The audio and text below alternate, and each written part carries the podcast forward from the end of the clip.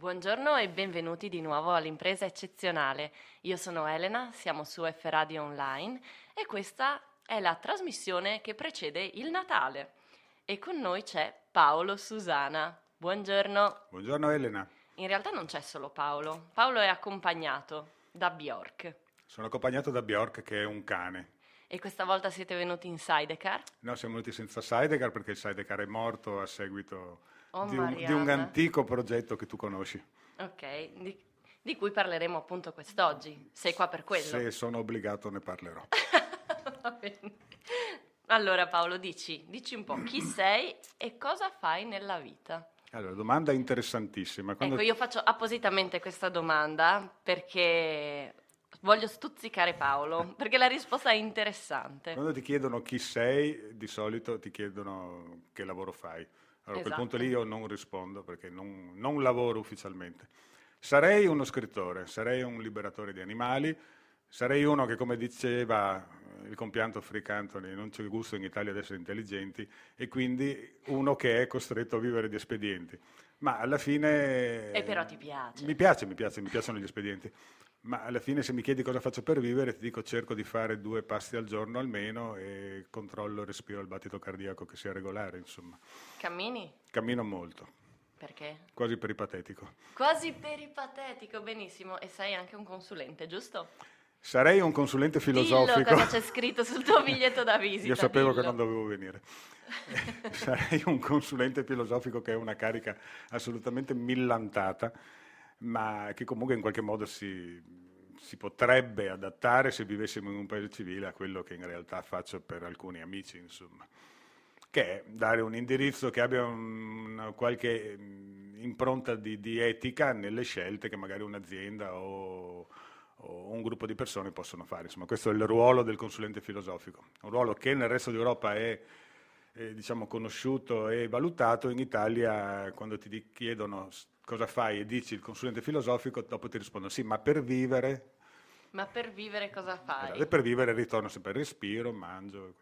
Però fai il consulente filosofico per A gra- un'azienda a gratis, a gratis. gratis, per un'azienda Facevo, facevo, sì, insomma, sì. alimentare, per cui Sì, gira e volta sì, sì, un'azienda alimentare.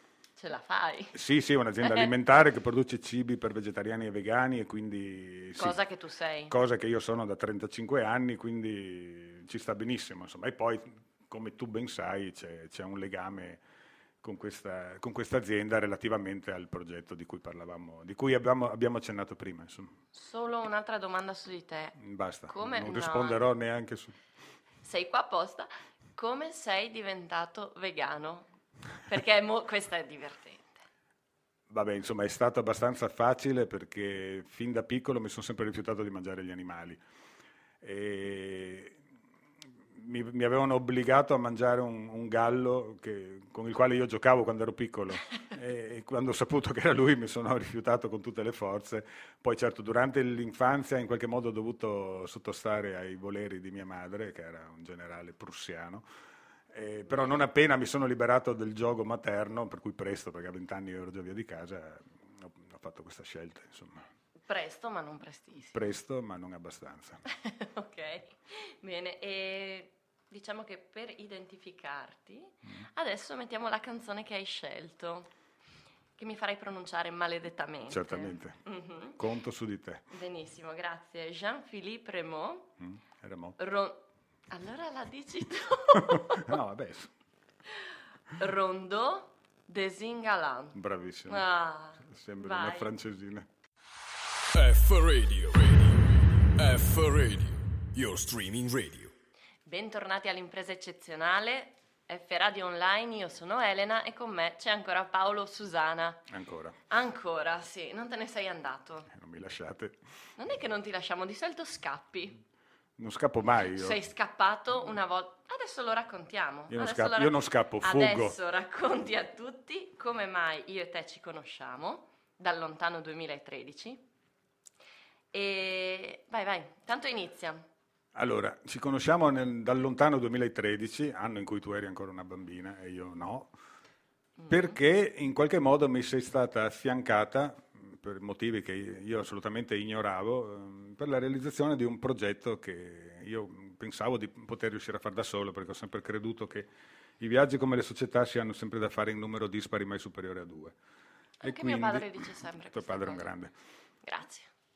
E quindi ad un certo punto lo sponsor eh, mi ha detto, guarda, per far sì che tu non ti perda nei mille rivoli dei tuoi pensieri contorti, ti, ti, diamo, ti, ti, affianchiamo una ragazza che si occupa di queste cose qui, che è molto brava, molto preparata, molto carina, tutte queste cose qui. Ah. E, e, vedrà di tutto quello che è l'organizzazione del, del viaggio che stai facendo, che stai, che stai, preparando.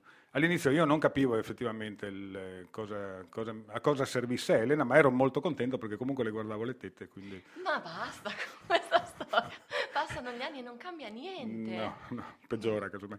Poi comunque effettivamente Elena è stata assolutamente indispensabile perché se non ci fosse stata lei io sarei ancora in giro per l'Italia probabilmente. Ma parliamo disperso. a fondo appunto di questo progetto. Ma dal questo quale, progetto dal quale è stato tratto un libro che si chiama Sidecar Smilla, Viaggio nell'Italia dei cani abbandonati. Esattamente. Quindi, sei partito bel bello? Sono partito bel bello con un sidecar e con il cane che viveva con me precedentemente, che si chiamava appunto Smilla, Sempre nei nostri cuori. sempre nei nostri cuori per sempre lo sarà, per, eh, per fare un viaggio di cui io avevo visto anni prima eh, alcune cose su, su- su internet, un, un viaggio simile in America era stato fatto da un personaggio che con il suo cane aveva visitato tutti i canili degli Stati Uniti e ehm, era stato via logicamente un bel po' di tempo perché gli Stati Uniti sono grandi, io ho pensato che avrei potuto fare una cosa del genere in Italia in maniera ridotta e quindi E sei stato via un mese comunque. sono stato via sì, cinque settimane, sì, sì, sì. E quindi ho cominciato ad organizzare questa cosa qua, prima scherzosamente, poi parlando con il mio amico Massimo, che è il, proprietario della Biolab, mi ha detto guarda che è un progetto interessante, pensiamoci, tu organizza e io ci metto i soldini. E così pian piano questa cosa è nata. E poi, sei partito? Poi sei arrivata tu e Eh. lì è stata la fine. Esatto. Perché ti ho accollato Mi una accol- GoPro. mi hai collato una un GoPro, mi telefono, telefonavi delle scatene. quattro volte al giorno, mi ricordavi dove dovevo andare, dove non dovevo andare, di lasciare stare le donne, di lavarmi ogni giorno, Di prendere le di pastiglie. prendere le pastiglie che non ho ancora mai preso perché per fortuna questo è stato in qualche modo scaramantico relativamente alla mia salute. Bene. Sì. E siamo partiti da, Siamo partiti da Gorizia il da 20 Gradisca in realtà, sì, diciamo la casa di Smilla. sì, che poi non era proprio Gadisca, era Ronchi, della verità. Eh, a Ronchi dei Legionari. Siamo andati lì, vabbè, ma questo prima della partenza, siamo andati io e te come, come cosa, diciamo, in qualche modo propedeutica, da, da dove appunto Smilla veniva, un, un rifugio per animali abbandonati mh, a Ronchi dei Legionari, che si chiama mh, eh, Gruppo Ambiente Animali Abbandonati, appunto. Da lì poi noi ufficialmente siamo partiti da Gorizia, insomma, il 26 di luglio, io sono partito, tu sei rimasta io sono comoda a casa a telefonarmi. eh, E piano piano abbiamo girato tutta l'Italia, insomma, abbiamo visitato 22 rifugi per animali abbandonati e tante, tantissime altre cose, insomma. E Smilla sempre a fianco. Smilla sempre a fianco, Smilla è stato il navigatore, è stata la fonte di ispirazione, per lei è stato in qualche modo anche in qualche modo un riscatto e una testimonianza perché era un cane che veniva da, da una situazione di, di- di più abbandoni, aveva avuto già tre abbandoni prima che la prendessi io, un cane maltrattato, però nonostante questo con un carattere splendido, andava sempre alla ricerca di, di coccole, era socievole, con tutto il contrario di Bjork, che ha avuto anche lei una vita difficile, però non lascia avvicinare nessuno che non sia conosciuto. E prima... No, che non sia tu. O No, la no, no, Sandra ma- forse. Dà in ogni caso confidenza quando, quando conosce dopo un po', però Per darvi un'idea di com'era Smilla, eh, vi dico solo che Smilla mangiava dalla forchetta. boh, anche Bjork. la senza... Beh, ma... eh, Mangia anche la forchetta. però. Ecco, Björn mangia anche la forchetta. Smilla invece... No, delicatissimo, Era delicatissimo. delicatissimo. Prendeva in punta di labbra, era, era veramente un cane nobile. Beh, per Un- stare in Sidecar con te a fare via- il viaggio di metà Italia, Ma, ma lei aveva viaggiato non solo in sidecar, aveva viaggiato anche nel, nel trailer della bicicletta, io la tiravo e abbiamo fatto un po' di piste ciclabili in giro per l'Europa, aveva viaggiato a piedi, in macchina, in autostop, in treno, cioè, abbiamo viaggiato con tutti i mezzi. dillo che, che mi siete scappati a un certo punto, nonostante tutti i controlli. No, beh, insomma, noi cercavamo sempre di scappare perché il nostro scopo era quello, insomma, no? Fuggire, soprattutto fuggire ai controlli di Elena, insomma. che- Ecco, e dove siete che- scappati? Eh, siamo andati, vabbè, ma eravamo, era di strada. Era di strada, Eh, certo. eh, Siamo andati in Corsica. vabbè. Io vi aspettavo in Sardegna. Eh, vabbè, però dopo siamo venuti in Sardegna, sono vicine. Eh. Bravissimi, siete stati Eh, sì, è vero, meravigliosi. è vero. Mhm. Adesso mettiamo un'altra canzone scelta dal meraviglioso Paolo, Mm. Scelta da Bjork. scelta da Bjork, che è Famous Blue Raincoat, ma di È di Leonard Cohen, però cantata da Eivor, per questa volta. per questa volta, visto che ha una bella voce. F Radio. F Radio. Your streaming radio. Bentornati tutti quanti all'impresa eccezionale, io sono sempre Elena, con me c'è sempre Paolo e siamo su F Radio Online. Paolo, dopo questa meravigliosa canzone, entriamo un pochino più nello specifico. Entriamo. Racco- entriamo. Raccontami qual è la motivazione che ti ha spinto a partire per questo progetto. Allora, la motivazione, vabbè, insomma, ce n'è, ce n'è più di una. E noi le diciamo tutte. Le diciamo tutte. Eh, Motivazione- la motivazione è quella di dare in qualche modo voce e, e rilievo alle persone che si occupano di animali abbandonati. Io nel viaggio che ho fatto non, non ho visitato solamente canili, ho visitato anche rifugi dove vengono portati animali, i cosiddetti da reddito, eh, quando sono tolti da situazioni di sfruttamento o sono animali che dove- dovevano andare al macello in qualche modo son- sono stati presi. Adesso eh, sul fatto dell'essere presi possono essere animali che sono stati liberati, animali che sono stati donati o che comunque Comunque anche sul fatto della liberazione ci sono dei luoghi dove gli animali liberati, i cosiddetti animali che vengono liberati dalle liberazioni dei, dei- Ecco, dei liberatori, Di, di cui noi non sappiamo nulla. Noi Beh, non tu sappiamo sei un nulla. liberatore, Io sono un liberatore a viso più o meno scoperto, nel senso che... però sei Mm, dichiarato in generale. Dichiaratissimo, la, la questura lo sa e la Digos anche.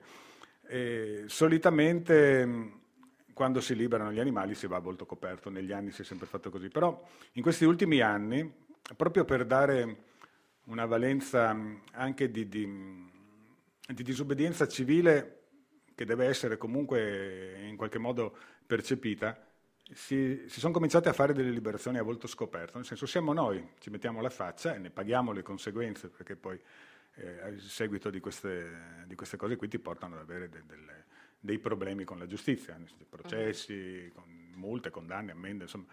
Eh, però diciamo che è uno dei passaggi della liberazione. Certo che eh, quando si va a fare altre cose lì si va a volto scoperto perché il reato è maggiore, nel senso c'è ehm, A volto coperto. a volto coperto, Mm. violazione di proprietà, furto, il fatto di liberare gli animali alla fine per la legge è un furto perché tu rubi, gli animali sono degli oggetti. Ok. Quello che noi vorremmo fare, nel- nel, ehm, cioè quello che vorremmo far capire nel discorso del- della liberazione degli animali è proprio dare in qualche modo un, eh, un volto e un- una struttura eh, di, di- di persona, di persona non umana all'animale. E quindi questo, questo serve proprio per... Un'anima all'animale? Ma insomma è le- la, Beh. paro- la parola stessa, cioè siamo, Eh. siamo gli unici che negano, Che che negano l'anima a chi, a, chi ha, a chi ha la parola anima nel, nel- nel- proprio costrutto, diciamo, quindi, eh, quindi ci sta. Allora, spesso quando si parla di, ehm, di queste cose qui si dice ma i vegani, ma non i vegani, e, e si, e si tende a spostare il focus eh, rispetto al, al problema. Si, si arriva a parlare di dieta, di, di salute e tutte quelle cose lì, mentre l'essere vegani è esclusivamente un- una conseguenza, una conseguenza di, di un pensiero che è più ampio, che è un pensiero che parte appunto dall'antispecismo e dalla liberazione di tutti, perché nessuno di noi può ritenersi libero finché qualcun altro è prigioniero. Quindi dobbiamo in qualche modo dare, dare volto a, queste- a questi animali che altrimenti non avrebbero la possibilità e non, e non hanno nemmeno i mezzi, ma non perché io dica che l'animale non si sa esprimere, semplicemente perché noi umani stiamo detenendo il potere nei loro confronti e, e quindi abbiamo imposto quello che è il nostro modo di comunicare e riteniamo che il modo di comunicare degli animali altri non sia eh, sufficiente ed adatto per poter in qualche modo far valere un diritto. Allora a quel punto lì intervengono i liberatori, perché i liberatori a questo punto qui danno, danno veramente eh, volto a, a, a, chi non ce l'ha. E, volto e voce. Ma soprattutto noi possiamo riconoscerli come soggetti di un potere, e che questo potere usa comunque il linguaggio verbale, l'immagine, la propaganda, la musica. Sai benissimo che basta mettere una musichetta allegra su, su, delle mucche al pascolo e sembra che tutto vada bene, mentre sappiamo benissimo che dietro gli allevamenti più o meno intensivi c'è sempre comunque sangue, morte e disperazione.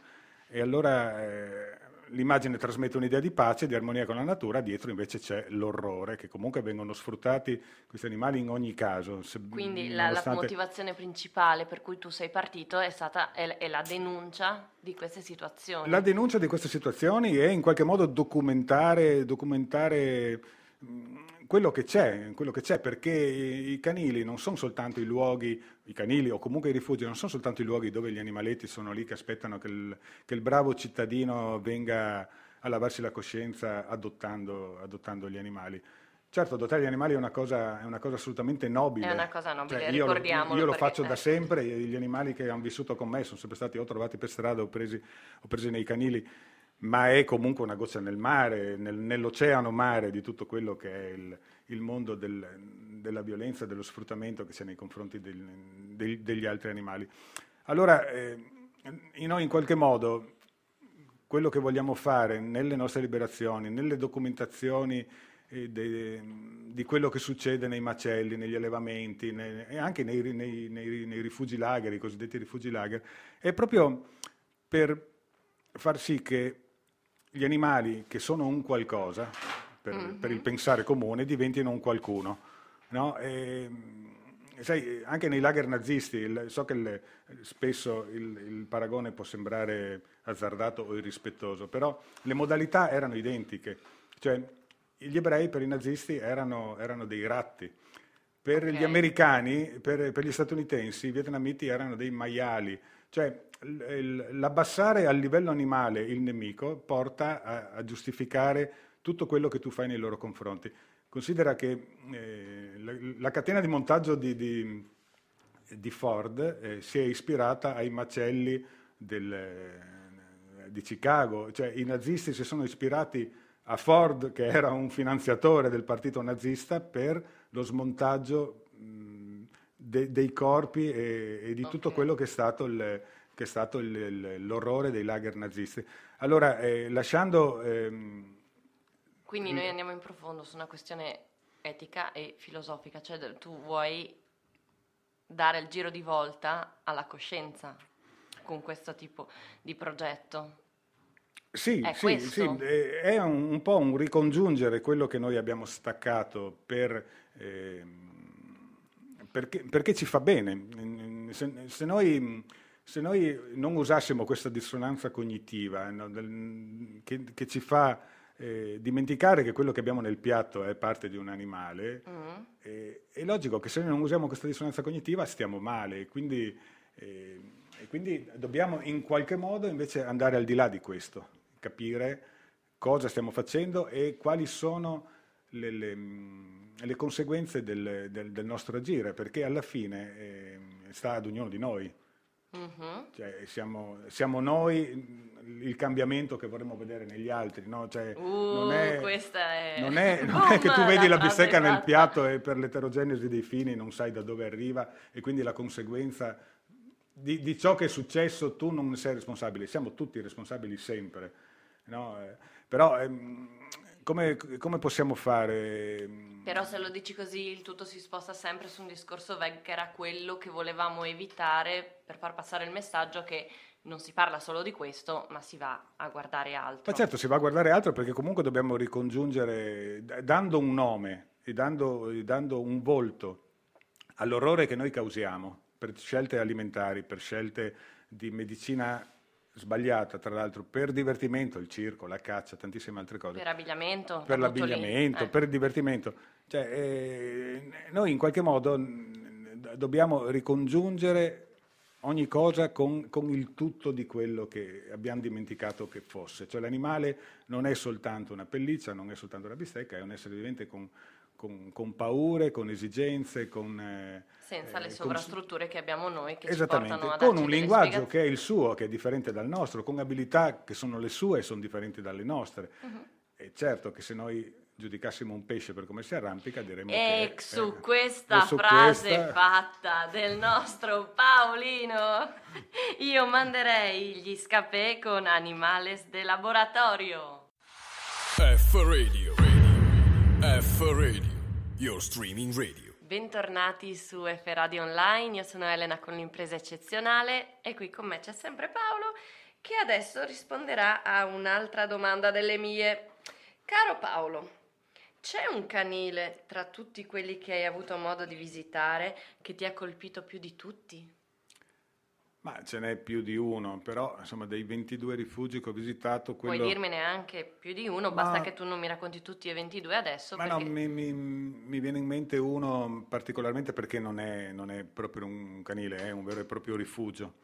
È un luogo mh, sulle colline di fronte a San Marino, Monte Scudo di Rimini mi pare che si chiami, se non ricordo male, e c'è mh, questo terreno molto molto esteso, tutto recintato di proprietà di una, di una persona che ehm, si chiama il, ehm, cioè è conosciuto come il rifugio di Ulmino, il nome ufficiale sarebbe il rifugio del, di- di- del Pric dell'Ombra, mi pare. Esatto.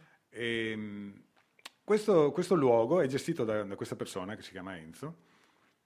È un uomo che ehm, dedica tutta la sua vita agli animali, agli animali ultimi, nel senso che nel suo rifugio ci sono tutti quei cani che eh, dopo aver passato una vita in canile, sarebbero stati destinati a morire lì perché nessuno li avrebbe adottati, e loro invece, lui e la sua compagna, li adottano e li portano in questo luogo bellissimo perché è un terreno recintato con boschi, colline, prati, eh, con delle strutture dove, dove- dove trovano rifugio gli animali, hanno una- un'infermeria dove vengono curati perché comunque la gran parte sono anziani, quindi in quel luogo lì troverai c'è un, diciamo, un branco, così dire, di un'ottantina di cani che Ma vivono quindi stiamo parlando di quanti metri quadri? e non ho idea, ma è veramente enorme perché ci sono dei boschi, c'è una collina intera praticamente. Addirittura. Sì.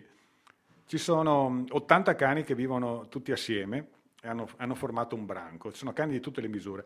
La capobranco ai tempi, quando siamo andati noi, era una specie di maremmana di una settantina di chili, un cammello enorme, che eh, quando siamo entrati ha interagito con Smilla, perché mh, Enzo mi ha detto eh, facciamo- le facciamo conoscere. Se tutto va bene, poi puoi lasciare il, il tuo cane libero all'interno, che, che tutto andrà per il meglio. Così è stato, si sono conosciute, si sono annusate. Smilla, che notoriamente era una baruffante, è stata molto con le orecchie basse, come si dice, Ha capito la situazione. ha capito la situazione anche così. perché pesava tre volte lei, quindi insomma. Eh, e quindi niente, è stata accettata nel branco, i cani sono partiti, io li ho visti partire quando sono entrato nel primo pomeriggio e sono ritornati a notte fonda con la lingua di traverso perché chissà dove erano andati. Comunque in questo luogo vivono un'ottantina di cani circa, di tutte le misure e di tutte le condizioni eh, psicofisiche, nel senso che ci sono cani con tre zampe, cani paralizzati, cani ciechi, cani che comunque hanno delle patologie dovute all'età, O semplicemente vecchi. semplicemente vecchi e esiste un, eh, un- una collaborazione tra di loro che è veramente eh, emozionante. Cioè, io ho visto eh, un cane cieco che veniva portato a spasso da uno con tre zampe che però ci vedeva e, e quindi si sostenevano uno con Erano l'altro. il gatto e la volpe, forse. No, non erano il gatto e la volpe, erano due cani. E comunque riescono in qualche modo a riproporre quello che è eh, il, modo di vita originario de- de- de- dei cani, quindi il, il branco dei lupi, no? con le gerarchie, con tutto quello che ne consegue, gli equilibri e quant'altro, però una cosa bellissima perché sono animali che comunque vivono liberi e soprattutto hanno una possibilità di vivere con delle persone che, che vedono di loro e che in qualche modo gli danno un affetto che mai avrebbero avuto dopo aver passato magari 10 o 13 anni in un canile, sarebbero destinati a morire soli dopo una vita da soli all'interno di un box. Ma la perché condizione è pertanto che non siano adottabili questi. non sono adottabili, sono adottabili solamente a distanza. Cioè quei cani Ok. dai canili escono, vengono eh, in questo posto dove stanno benissimo e li muoiono. Ecco, diamo questa comunicazione che secondo me è anche importante. Sono adottabili a distanza. Sono adottabili a distanza. Il rifugio di Ulmino potete trovarlo. Su internet si trova, si possono fare donazioni, si, possono, si può eh, mandargli del cibo perché ne hanno sempre bisogno, perché comunque considerate che è gestito da due persone che lavorano, entrambi lavorano e al di là degli orari del loro lavoro che, che serve per vivere, tutto il loro tempo loro lo dedicano a questo luogo qui, tutto il loro tempo e tutti i loro, i loro proventi, perché non, non, fanno altro praticamente, veramente eh, sono come due missionari per me, sono, sono delle persone veramente brave. Eh, pensa che lui eh, conosce ogni cane che c'è lì dentro per nome. Ma lì dentro ci sono solo cani o ci sono no, anche ci sono anche, ci sono anche un due asini, qualche capra, ma che sono arrivati così però diciamo che il posto è per i cani anziani, appunto per i cani di canile, che altrimenti non avrebbero nessun altro destino se non quello di morire, di morire in canile. Comunque dicevo che lui eh, conosce ogni cane per nome, e non solo, ma dice anche che se non li chiami con il nome giusto non ti rispondono, cioè, per cui sono cani che comunque sono riusciti ad avere un, eh, un, un, un una loro consistenza all'interno di un gruppo che comunque è un gruppo di 80 cani, per cui questo è un grande risultato, cioè cani che erano numeri destinati magari appunto non a una fine. rispondono perché il loro capobranco è un altro. Ma non solo, devi... ma rispondono se li chiami con il loro nome, esatto. cioè il nome che tu gli hai dato. E poi comunque il capobranco non è sicuramente lui, il capobranco appunto, è... è all'epoca... All'epoca il... era sei anni fa, adesso io non lo so, io mi auguro che ci sia ancora quella cagnona lì, però insomma non, non lo so. E del progetto Quasi? Ti ricordi? Io mi ricordo, sì. Chissà. Il, il progetto Quasi è ancora attivo, da, da, quello che ne so io. Il progetto Quasi è una cosa molto bella. Il progetto Quasi nasce praticamente... Eh, come ti ho infilato lì un progetto sì, Quasi? Lo sapevo che non dovevo venire. nasce praticamente mh, dal ritrovamento di un cane... Mm-hmm um, affetto da una sindrome stranissima che si chiama eh, sindrome del babuino dalla spina corta. Cioè, praticamente questi cani nascono con tutte le vertebre fuse ecco. e non possono muovere il collo, hanno di solito una o due gobbe. E, Lei le ne zampe, una unica. Le zampe, cioè era, di cui parliamo era una gobba. Una gobba unica, infatti il nome quasi anche ricorda Quasimodo in qualche modo. Insomma. E, Insomma, hanno una serie di, di, di, di patologie legate a questa, a questa, a questa deformità, per così dire, no? le zampe palmate, una zampa più corta, le zampe posteriori sono disassate, oltre a problemi di movimento, non riescono, per dire un cane che non riesce a grattarsi, la cagnolina quasi era simpaticissima perché quando doveva grattarsi si eh, grattava tutti i muri, camminava rasente i muri. E la cosa che gradiva di più era che qualcuno la grattasse, quindi quando le facevi le coccole cominciavi a grattarla lei andava in brodo di giuggiole. Questa cagnetta è stata trovata, logicamente era mh, oggetto di vessazioni da parte dei ragazzini di strada che ritiravano i sassi, queste cose così. È stata trovata da questa ragazza che si chiama Fabiana e, e l'ha, l'ha, salvata, l'ha portata via. Aveva bisogno di alcune cure per dei problemi legati alla sua patologia, è stata fatta una raccolta di fondi che è andata molto bene, hanno raccolto molti più fondi di quelli che servivano, la cagnolina è stata operata, ha potuto vivere un po' meglio, adesso è anziana quasi, credo sia ancora viva ma comunque è molto anziana. Ma al tempo insomma era ancora una giovanotta. I soldi che sono avanzati sì. sono serviti per aprire appunto questo progetto quasi, che ha preso il nome dalla cagnolina, perché tutti quanti le dicevano sembra quasi un cinghiale, sembra quasi un facocero, sembra quasi un diavolo della Tasmania, e lei ha detto ok, la chiamiamo quasi. Poi il fatto che avesse le gobbe ricorda insomma... Anche, il gobbo di Notre Dame, no, il gobbo, come diceva quel mio amico, il gobbo di Rotterdam. esatto. Allora, questo progetto quasi è nato con i soldi avanzati per far sì che altri cani disgraziati come quasi mm. trovassero un luogo dove potevano essere curati, in qualche modo accuditi e preparati affinché potessero andare eh, in, in, adozioni mirate, nel senso che chi adotta un cane tutto storto con una zampa in mezzo e un occhio solo cioè non è il classico che poi va a fare lo struscio in centro, oppure se lo fa lo fa con orgoglio, ma insomma diciamo bisogna essere, bisogna essere delle persone con con un cuore particolare per fare adozioni di quel tipo lì, anche perché sono cani che spesso hanno delle patologie abbastanza invalidanti.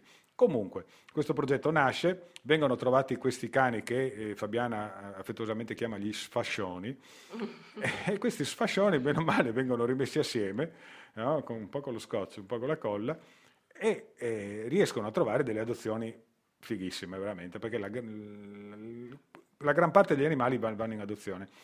Per lasciarli tranquilli nel momento in cui vengono recuperati questi animali, c'è un luogo Sì, che è totalmente isolato. totalmente isolato, gestito da una, una donna che a sua volta ha un problema lei, nel senso che eh, lei è mamma di un bambino con una gravissima disabilità molto invalidante che la porta a doverlo eh, accudire 24 ore su 24.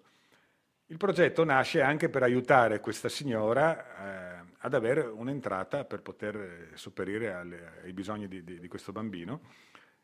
E, E quindi, per sentirsi meno sola in generale. ma credo di sì, ma in ogni caso eh, a casa di questa donna ehm, vengono accolti gli animali che devono andare in adozione. Lei li accudisce, li cura, li tiene lì con sé, li fa interagire con, con il bambino che comunque, eh, nonostante la sua grande, gr- grande in- invalidità, gradisce molto la compagnia degli animali. Io l'ho conosciuto eh, ed è una cosa molto bella perché, mh, sempre ritornando al discorso di prima, eh, in qualche modo eh, riusciamo a rendere liberi più esseri facendo Esatto. così, no? Perché spesso si sente dire, ma voi liberate gli animali, ma e i bambini dell'Africa? No? Cioè, oppure voi non mangiate la carne e i bambini dell'Africa non mangiamo neanche i bambini dell'Africa. cioè, per quello- cioè, non, è, non è quello discorso, ma chi mi chiede cose del genere spesso cosa fa per i bambini dell'Africa? Non fa né per i cani né per i bambini dell'Africa, perché sai benissimo che il benaltrismo è una delle attività più diffuse Almeno che qualcuno noi. si insomma. occupi di qualcun altro. Ma non di- è il- cioè, il- il- l'occuparsi del- degli animali non umani non eh, toglie il fatto che ci si possa eh, occupare degli animali umani. Tu quando mi hai chiesto cosa faccio, eh, io ti ho detto cosa faccio adesso, ma tu sai che io vita nelle mie vite precedenti ho fatto per molti anni l'educatore. Io ho lavorato con i malati di mente, ho lavorato con i tossicodipendenti, ho lavorato con i carcerati e ho sempre liberato animali da che ho l'uso della ragione. Quindi le due cose non sono incompatibili. Non è che se io tratto bene gli uomini, maltratto i cani, se tratto bene i cani, maltratto gli uomini. A volte sì, ma non è assolutamente condizione necessaria. Grazie per la specifica e appunto vorrei agganciarmi un attimo a quest'ultima cosa per raccontare il rovescio della medaglia. Tu hai detto che hai fatto un, un giro in sidecar per metà Italia. L'altra metà non l'hai visitata non solo per questioni di tempo, ma per delle motivazioni un po' più forti. Sì, no, il tempo in realtà ci sarebbe stato perché il tempo io me lo potevo gestire come volevo. Ehm, sì, non siamo riusciti... Tranne quando intervenivo io. A parte. Ma io non ti rispondevo spesso, quindi... Avanti. Allora, eh, sì, non, abbiamo- non siamo riusciti a visitare il sud dell'Italia in buona sostanza, e siamo riusciti ad andare mh, fino a Latina e dall'altra parte fino, in, eh, fino all'Aquila, insomma, fino in Abruzzo.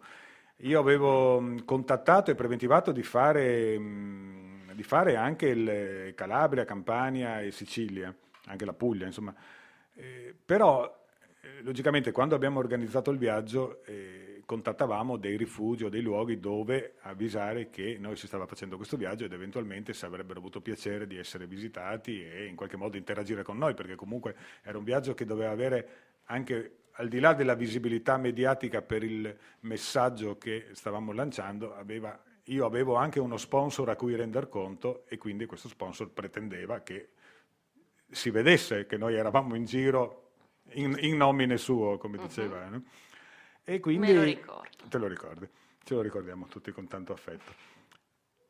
Il problema è stato che quando io ho contattato i canili del sud, eh, nessuno mi ha risposto, né sì né no.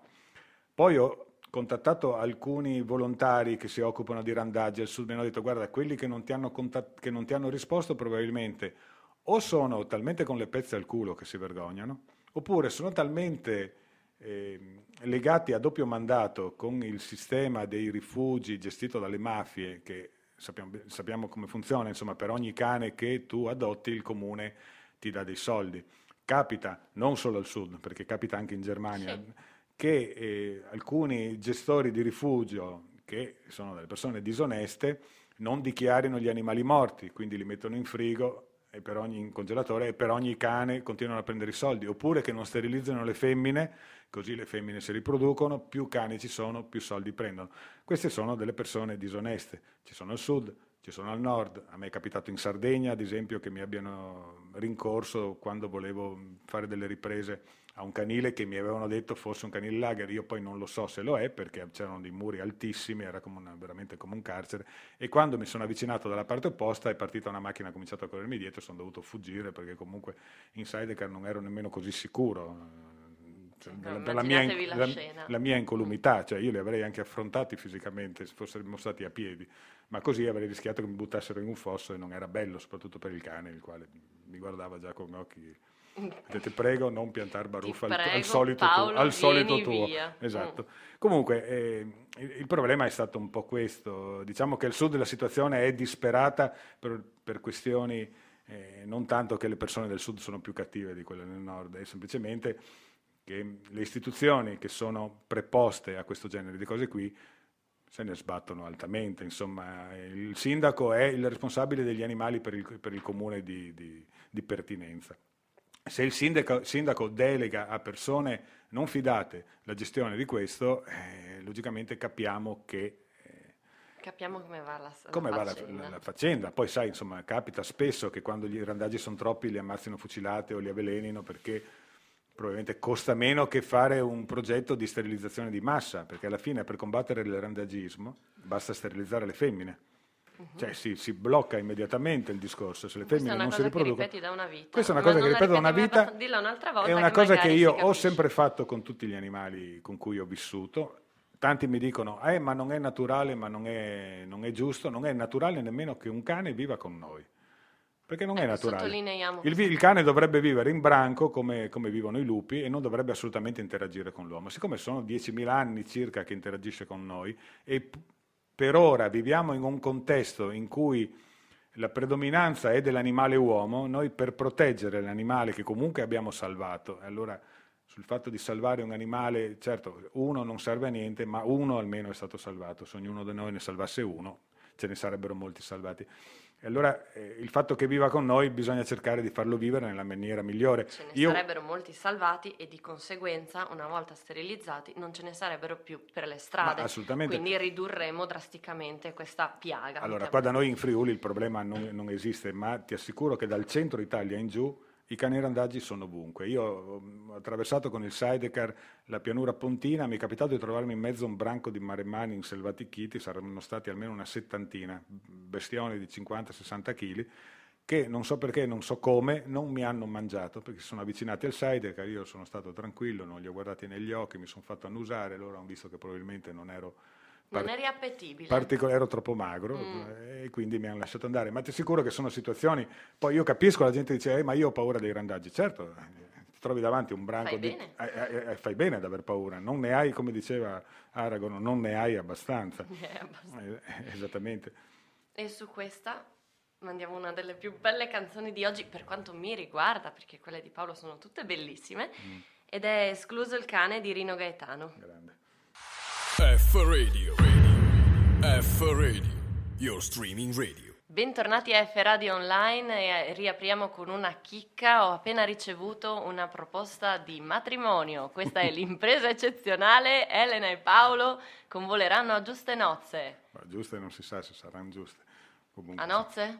Bah, A insomma, zè? Buttiamola, buttiamola, E? su- buttiamola sul ridere. Buttiamola sul ridere. No, ha detto che non lo farà mai più. No, non no, si sposerà no. mai Ho più. smesso già tempo smesso da un pezzo. E a proposito di progetti, grandi progetti come questi, che li lasciamo da parte, Mm. e progetti presenti e futuri? Qualcosa di nuovo? Allora, progetti presenti eh, sono dei... Hai sentito come mi si alza il tono alla Sì, fine ho della sentito, domanda? Ho sentito, Eh? sì. Sei molto cara. E progetti presenti sono progetti anche futuri, nel senso che mh, da tempo in memoria sto mettendo assieme tutti i racconti di viaggio che ho fatto nella mia lunghissima vita con tutti i cani che hanno vissuto con me. Allora, eh, Perché prima di Smilla tu facevi arrampicate con, con, con Susi. con Susi. Vabbè, ma comunque di viaggi ne ho fatti a piedi, in treno, in vari modi, insomma, quindi ho voluto riportare un po' con i vari cani che mi hanno accompagnato le, le, le sensazioni, anche per, per, vedere cosa voleva dire viaggiare, non so, nell'82, nel 91, epoca in cui tu non eri nemmeno nata.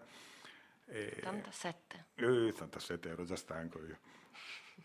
E quindi insomma il progetto futuro è, è presente perché lo sto, sto, finendo di realizzarlo, è mm, la realizzazione appunto di questo libro che doveva uscire teoricamente il 30 di settembre. Io ho un editore che eh, sono son due persone, eh, Patrizia e Simone, che io amo oltremodo perché eh, sono di una gentilezza e di una pazienza infinita, nel senso che al 30 di settembre, quando io non ho consegnato parte de- degli io iscritti, io li capisco comunque, ho consegnato solamente una parte degli iscritti, non mi hanno chiamato, mi hanno chiamato ormai a novembre inoltrato, quando io ormai avevo già elaborato tutta una serie di scuse improbabilissime, tipo do, sono dovuto andare sulla Luna, mi hanno chiamato per una consulenza chiuso. alla NASA, cose del genere. Mm. Esatto. Mi hanno chiamato e mi hanno detto guarda, ma non ti preoccupare perché tra l'altro fra tutti gli autori che scrivono per noi tu sei anche quello insomma un po' più solerte, al che mi sono consolato. Ai, ai, ai, ai, ai, signore. E quindi abbiamo rimandato l'uscita a, alla primavera del 2020. Se qualcuno non mi ammazza prima, io spero di... no, spero, mi, qui lo dico e qui, no, lo, qui, e qui, lo, qui lo, dico e qui, e lo, annego, come si dice. No, e qui lo confermo. e qui lo confermo.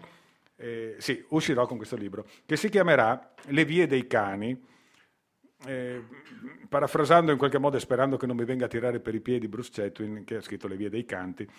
Eh, quindi... Dormi con un occhio aperto. Dormo con un orecchio aperto.